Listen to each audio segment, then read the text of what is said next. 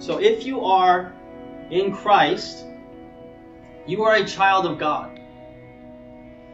There's a big difference between the legal status of being a child of God and the actual experience of being a child of God. So, are you experiencing God as your Father in your life? Do you know God's heart for you and towards you as your Heavenly Father? And do you delight in, in God's delight over you as His child? So today's passage, we're looking at Galatians chapter 4, verses 4 to 6. But when the set time had fully come, God sent his Son, born of a woman, born under the law, to redeem those under the law, that we might receive adoption to sonship. Because you are his sons, God sent the Spirit of his Son into our hearts, the Spirit who calls out, Abba, Father. So let's pray once again this morning.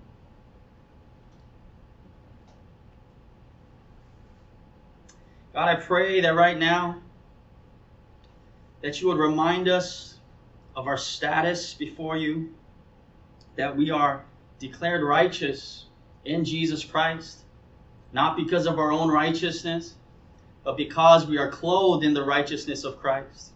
But not only that, you would remind us that we are loved by you, that we are your sons and daughters in Christ, and that you purchased us with the blood of your Son so that we can experience what is truly like to be children of God. Lord, if we are not experiencing that in our, in our lives, if we struggle to accept that reality, Lord, I pray that this morning, through the power of your word, that you would break every lie of the evil one, and that you would fill our hearts with a greater sense of your love, that you would fill us, Lord, with a greater sense of the reality that we are loved by the Heavenly Father and we get to spend eternity with you. And that truth would set us free. Set us free, Lord, from, from trying to prove ourselves, from trying to gain people's applause and acceptance, from trying to prove our worth to our parents and to our friends and to our family and to our coworkers, that we will be re- able to rest in our identity in Christ and out of the overflow of your love, to be able to extend your love to those around us. So, God, this is only possible by your Spirit through your word. So, God, I pray that you will be the one to preach. Preach the gospel. Preach your truth into each person's heart this morning. In Jesus' name we pray. Amen. So, the title of today's message is Redeemed and Adopted. Redeemed and adopted. We're not only redeemed from our sins out of eternal condemnation to eternal life. But we have a new relationship with God. So let's go through this passage verse by verse, looking now at verse 4. When the set time had fully come, God sent his Son, born of a woman, born under the law. Who is Jesus? Jesus is God's eternally begotten Son. Now, this does not mean that Jesus became God's Son in the incarnation. Some of us think that the reason why Jesus is called the Son of God is because he had a birth experience, because he was born in flesh in this world, therefore he is now the Son of God. But no, Jesus himself says that he is the Son. He has always been the Son, even before the incarnation. Jesus has always existed eternally as God's Son. So, what does that mean? Does that mean Jesus was born at some point before the incarnation? No. Jesus is fully God, He has always existed. So, that's why theologians say eternally begotten Son. It doesn't make sense to our finite minds. How can you be a son, be begotten, and be eternal, and not have a a time where you didn't exist. But Jesus is fully God. So the reason why Jesus is called the Son of God is to explain the relationship between a father and a son. It's not that the human reality of father and son or parent and child, and then we look back and say, oh, that's how we can understand God. It's the other way around. The father and the son, that relationship of love has always existed. And therefore, God creates this concept of parent and child to reflect the actual dynamic that he has experienced within father and son for all of eternity. So, this also means that Jesus is fully God. When we say Jesus is the Son of God, you see, the son of any animal, let's say son of a bird, is a bird. The son of a cat is a cat. The son of a human is a human. The son of God is God. And because Jesus is God, again, he is eternal. Jesus was not made. He is self existing within the Godhead of the Trinity Father, Son, and Holy Spirit. One God in three persons, experiencing eternal, perfect love and fellowship. But 2,000 years ago, the eternal Son of God took on flesh. So look again at verse 4. We look at the next phrase. When the set time had fully come, God sent his Son, born of a woman, born under the law. This is the greatest mystery that God entered into creation as a human being. Jesus is fully God and fully man. Jesus is now forever one person with two natures a divine nature and a human nature. For all of eternity now, when you see Jesus face to face, he's going to be fully God and fully man. He has forever humbled himself to take on flesh for the rest of eternity so that he could save us, so that he could relate to us, so that he could be with us forever. Now, why does it matter that Jesus has to have two natures? Full God, full man, divine human nature? It's because only someone who is fully God and fully man is qualified to be the one true mediator between God and man. There's only one person that can bridge the gap between God and humanity, and that's Jesus Christ. Which brings us to the next phrase in verse 4. But when the set time had fully come, God sent his Son, born of a woman, born under the law. So Jesus, as a full human being, was born Jewish. He was born as a Jew. He grew up under the Mosaic law. He read the law.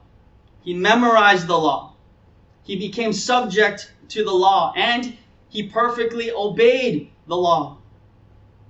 Jesus is the only human being throughout human history to ever be found sinless under God's law. So, why did Jesus have to submit to the law, be subject under God's law, and perfectly obey God's law? We look at the next verse, in verse 5a, to redeem those under the law. So, this is what we talked about last week in Galatians chapter 3, verse 13. Christ redeemed us from the curse of the law by becoming a curse for us. This is substitutionary atonement. It's the great exchange that Jesus perfectly obeyed all of God's commands in our place, on our behalf as our representative. And he went to that cross to die in our place as our substitute, to pay the penalty for our sins. And it's this great exchange where Jesus takes all of our sins and we get all of Jesus' righteousness, that we can be made right before God, that we can be welcomed into the kingdom of God. But the good news doesn't just end there. The good news is not just justification. the legal declaration that you are made right before God. That's only the beginning of the good news. There's an even higher blessing than justification or redemption, being purchased by God, by the blood of Jesus Christ. The question is, why were we redeemed? What is the purpose of our redemption? We look at verse 5b that we might receive adoption to sonship. Now, some of us might be thinking, why does it only say sonship and not daughtership? Is Paul being sexist here? Sonship is emphasized here, not only here, in other parts of the Bible, especially in the New Testament, because in ancient cultures, only sons were considered legal heirs. Only sons had the right to inheritance after the father dies. So far from being sexist, Paul is now saying that males and females are of equal worth in Christ. And males and females, sons of God and daughters of God, now receive the full inheritance rights, the full legal rights as children of God.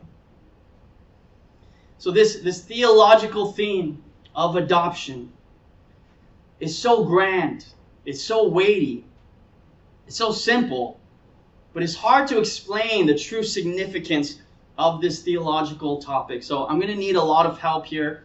There's going to be a lot of quotes. So follow along if you don't like quotes. Uh, forgive me for this week, but I hope that these quotes will help to, to give us a better understanding of our adoption. So look at what J.I. Packer writes. J.I. Packer, is one of the most famous theologians of the 20th century. Uh, one of the most popular Christian books of all time is called Knowing God. It's a collection of his essays. One of his essays is called Sons of God, and it, it talks about adoption. He writes, Adoption is the highest privilege that the gospel offers higher even than justification. That justification, by which we mean God's forgiveness of the past, together with his acceptance for the future, is the primary and fundamental blessing of the gospel, is not in question.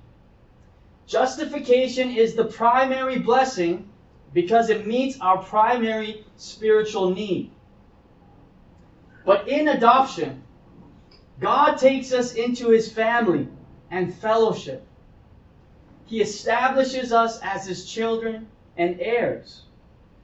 Closeness, affection, and generosity are at the heart of the relationship. To be right with God the judge through justification is a great thing.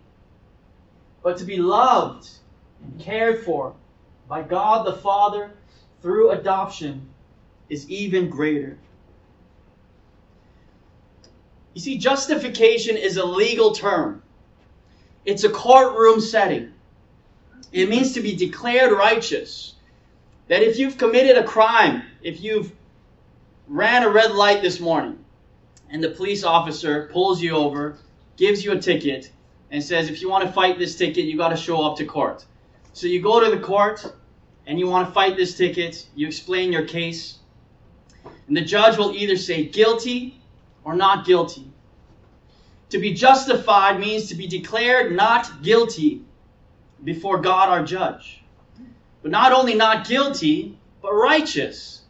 Righteous enough that we get to spend eternity with God.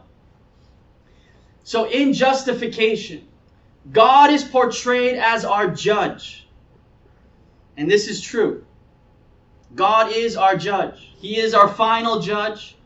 And all human beings will be judged by God on the last day through his son Jesus Christ when he returns.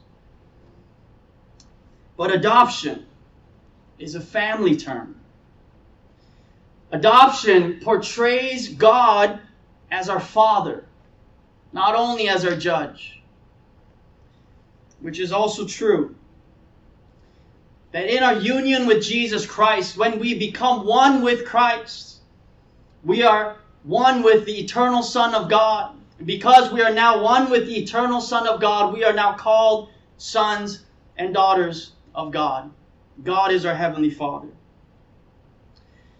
J.I. Packer, he writes again in that same essay If you want to judge how well a person understands Christianity, find out how much they make of the thought of being God's child and having God as their Father. If this is not the thought that prompts and controls their worship, prayers, and whole outlook on life, it means they do not understand Christianity very well at all. Do you understand the Christian message? That it's not just about having a ticket into heaven. It is the only religion in the entire world where you are gained access into a relationship with God, where you can call Him Father, not just Sovereign Lord, not just Creator, not just Master. He's my Father. Some of us grew up with less than ideal earthly fathers. Perhaps they were abusive. Perhaps they were absent. Perhaps they were angry. Perhaps they were hard to please. You come home with your report card, you get B plus, and he says, Where's the A? Or you get an A minus, he says, Where's the A plus? Or you're, you're in a piano recital, and you're expecting your father to say, I'm so proud of you, great job. He says, Ah, you made one mistake. You better practice 10 times harder next time. A perfect father is perfect in both love and authority. You see, without one or the other, is going to lead to a lot of harm towards his children. Without love, a father will become a dictator, cold, strict. Without authority, a father will become overly permissive. No principles, no boundaries, no guidance, no protection. Without either love or authority, a father will become uninvolved, simply absent, detached, no real relationship. But with both love and authority, a father will become present and principled, authoritative and affectionate, flexible while setting necessary boundaries. Maybe you grew up with an earthly father that was less than ideal. And now it's skewing, whether you realize it or not, it's skewing your view of our Heavenly Father. In our last discipleship group session, we were talking about this topic, and many of us didn't realize that there is a correlation between the way I see my earthly father and the way I see my Heavenly Father. But of course, there's a correlation. Because again, the whole idea, concept of earthly fathers came from God because God is Father. So he created the model of family, of father and child, to portray the relationship that God has with his son. So, of course, if you grew up with an earthly father that did not model the heart of God, the love and the authority of God, it will skew your view of God, whether you realize it or not. It will subconsciously affect the way you relate to God. Maybe you see God as this strict and cold judge. Never good enough. Or maybe you see God as only your buddy, your friend, overly permissive, never setting boundaries. Maybe you just see God as distant and absent. He doesn't care about my life. Yeah, I know He created the world, He created my life, but He has no desire to get to know me personally. That's why I have no desire to connect with Him. Where do these thoughts come from? most likely it is shaped by your experience with your earthly father. But God, our perfect Father, is perfect in both love and authority. Look at this quote by David Platt in the book Follow Me that we go through in our discipleship group. He writes God our Father delights in forgiving us, delights in providing for us, delights in leading us, protecting us, sustaining us, comforting us, directing us, purifying us, disciplining us, giving to us, calling us, and promising us his inheritance. God on high experiences pleasure in doing all of these things for us as his children. Do you believe in this this morning? That God delights in being your father. He delights in caring for you. He delights in providing for you. He delights in directing you. He delights in loving you. Many of us have a hard time believing this. We might not admit it, but in our hearts, we don't fully accept it. We don't fully believe it. But the Galatian Christians, 2,000 years ago, they also wrestled with this. They were thinking, Am I really a child of God? Does God really accept me as his child and see me as his child? Because these Judaizers, these false teachers are saying that we're not children of God, that we have to earn our place. We have to be circumcised, we have to adhere perfectly to the Mosaic law. Then and only then will we be part of God's family, accepted and loved as his children. And that's why Paul is so angry in this letter to the Galatians, what these false teachers are teaching. That's why Paul writes in verse 6a because you are his sons, God sent the Spirit of his Son into our hearts. Again, Paul is not being sexist here. He could have wrote, because you are his sons and daughters, but he writes, because you are his sons.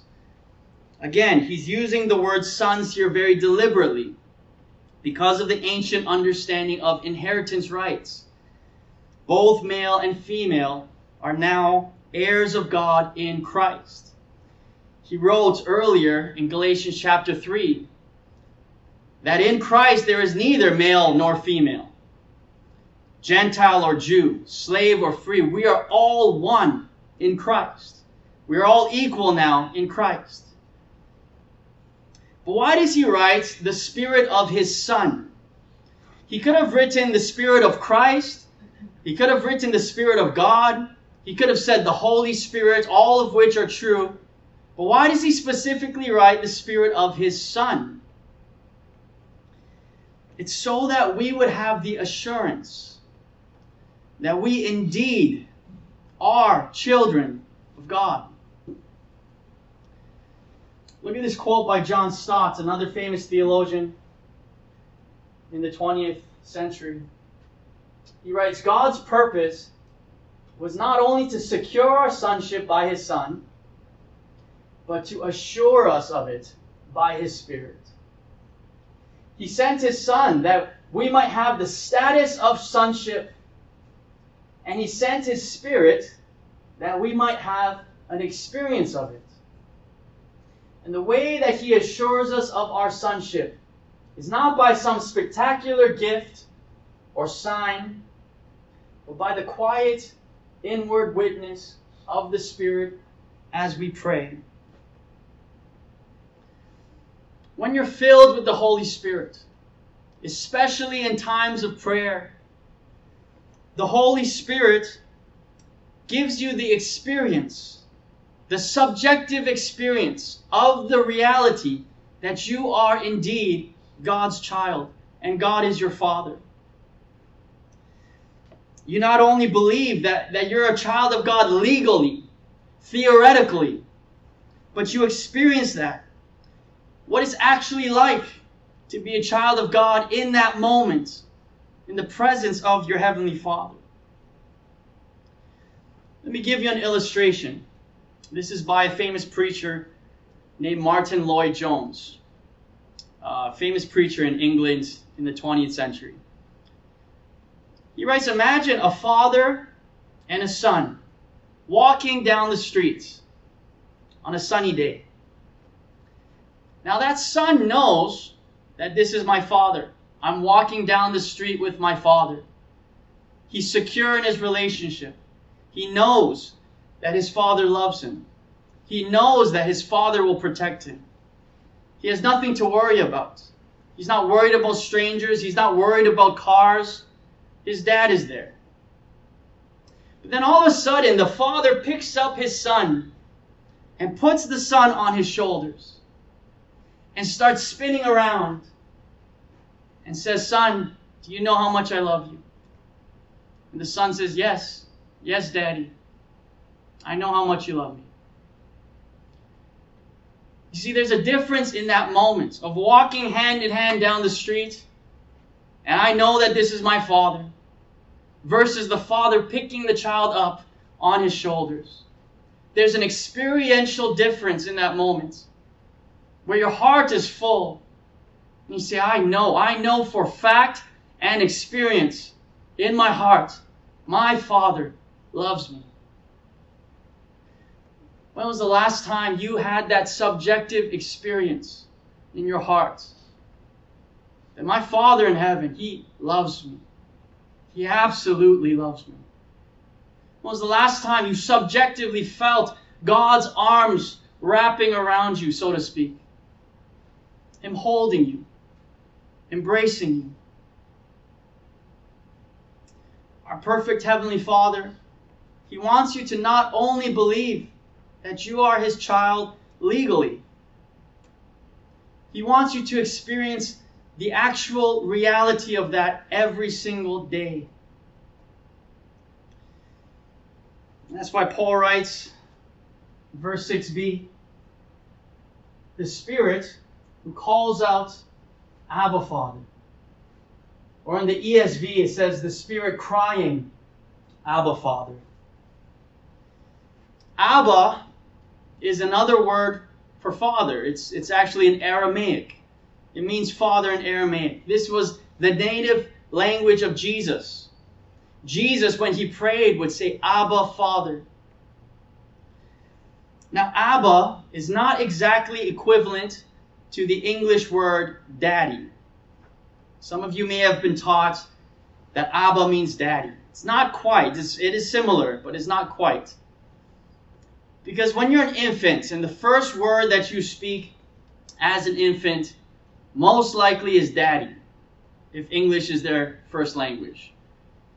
I'm sorry for the moms out there. Um, statistically, I think it is daddy because daddy is just easier to say than mom. But the difference is when you become an adult child, all of us here, you don't call your father anymore daddy. Unless you do. If you do, there's no judgment. I know some of you might. Um, but most of us, we don't call our father daddy anymore. That's where the difference is. So the, a better parallel is actually comparing it to the Korean word for father. I was talking with Jamie a few weeks ago about how you, what do you say, what do you call your father-in-law? Um, and in Korean, it's pretty simple because there's different levels of respect and authority. So we can choose which term to use. So in Korean, there's three different words for father. I'm really bad at Korean, so if you're Korean, don't judge my accent. but there's three different words for father. There's abonim, which is the most formal way of saying father. I know some of my friends, they are still forced to call their father abonim. It's like a very, very like old majestic authority figure. The second way, second term is aboji. It's a little bit less formal, but still pretty formal. But the most common and most personal way to call father in, in Korean is appa. That's the first word that a child will say when they're born, when they turn one. The first word that will come out of their mouth most likely is appa. And also, as an adult child, myself included, I call my father right now Appa. It's the most personal, it's the most intimate, it's the most close in relationship out of those three terms for father. And because we are now in Christ, we are one with Christ, just as Jesus called his Father Abba. We now can call our Heavenly Father Abba. We have been united to the eternal Son of God. We are now sons and daughters of God. The exact same status, the exact same closeness that Jesus has with his Father. We are invited into that relationship. So, regarding this phrase here, who calls out, or again in the ESV, it says crying out, Abba Father. Look at what John Calvin writes. John Calvin uh, was a 16th century Protestant reformer, one of the great um, giants of the Christian faith. He says, calling out, Abba Father, expresses great boldness uncertainty with regards to our relationship with God keeps our mouth half shut so that our half broken words can hardly escape from our stammering tongue. Crying, on the contrary, is a sign of certainty and unwavering confidence in God as our Father. Just another analogy comes to my mind from the book uh, Prayer by Tim Keller which we're going to go through in our discipleship pathway as well. There's only one person in the entire world that can barge into Bill Gates' door, room at 3 or 4 in the morning. Just walk right in, and Bill Gates won't be angry. Who is it going to be? Well, his wife, or I, I think they're divorced, right? So whoever he's living with, if it's a wife or a girlfriend, yes, they're already going to be in the room. Who's allowed to barge into the room at 3 or 4 in the morning and Bill Gates will not get angry? His children.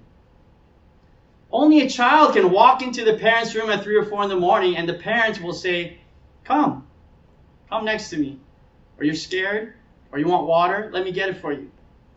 Okay, now go back to sleep in your own room. but anyone else, you come in his room at 3 or 4 in the morning, he's going to say, I'm going to call the police. Like, get out of my room. You're trespassing. It's the same with us. Only children of God has full access to our Heavenly Father at any time of the day, and He will welcome us with open arms. When you're filled with the Spirit, especially in times of prayer, you become bold, you become confident, because you know who you are praying to. I am praying to my Abba Father, who hears me, who loves me. When you're not sure, about your relationship with God. I don't really know if He's my loving Father. I don't really know if He sees me as His child.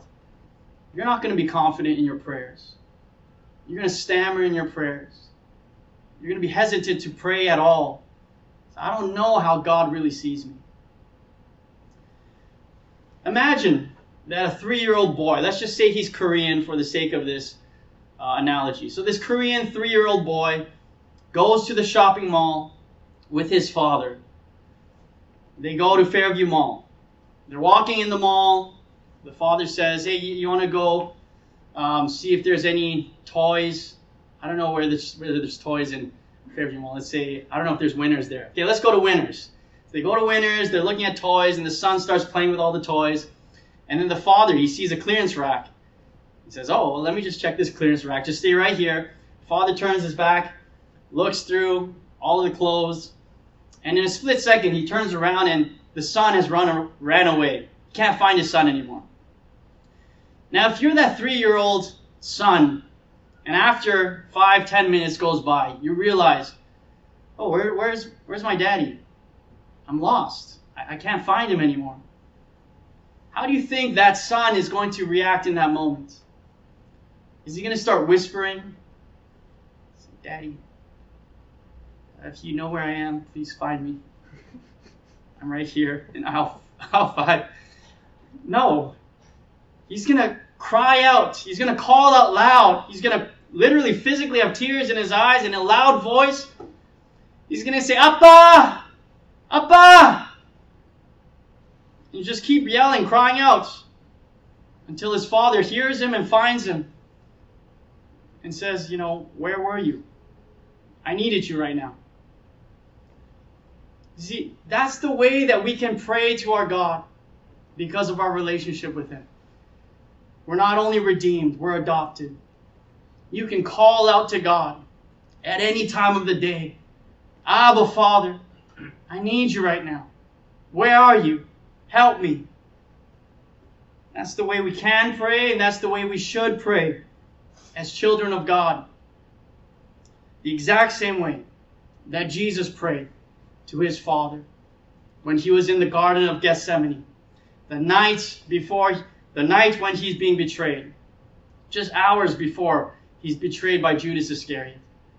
He's praying. He's praying with tears and blood and sweat. He says, Abba, Father.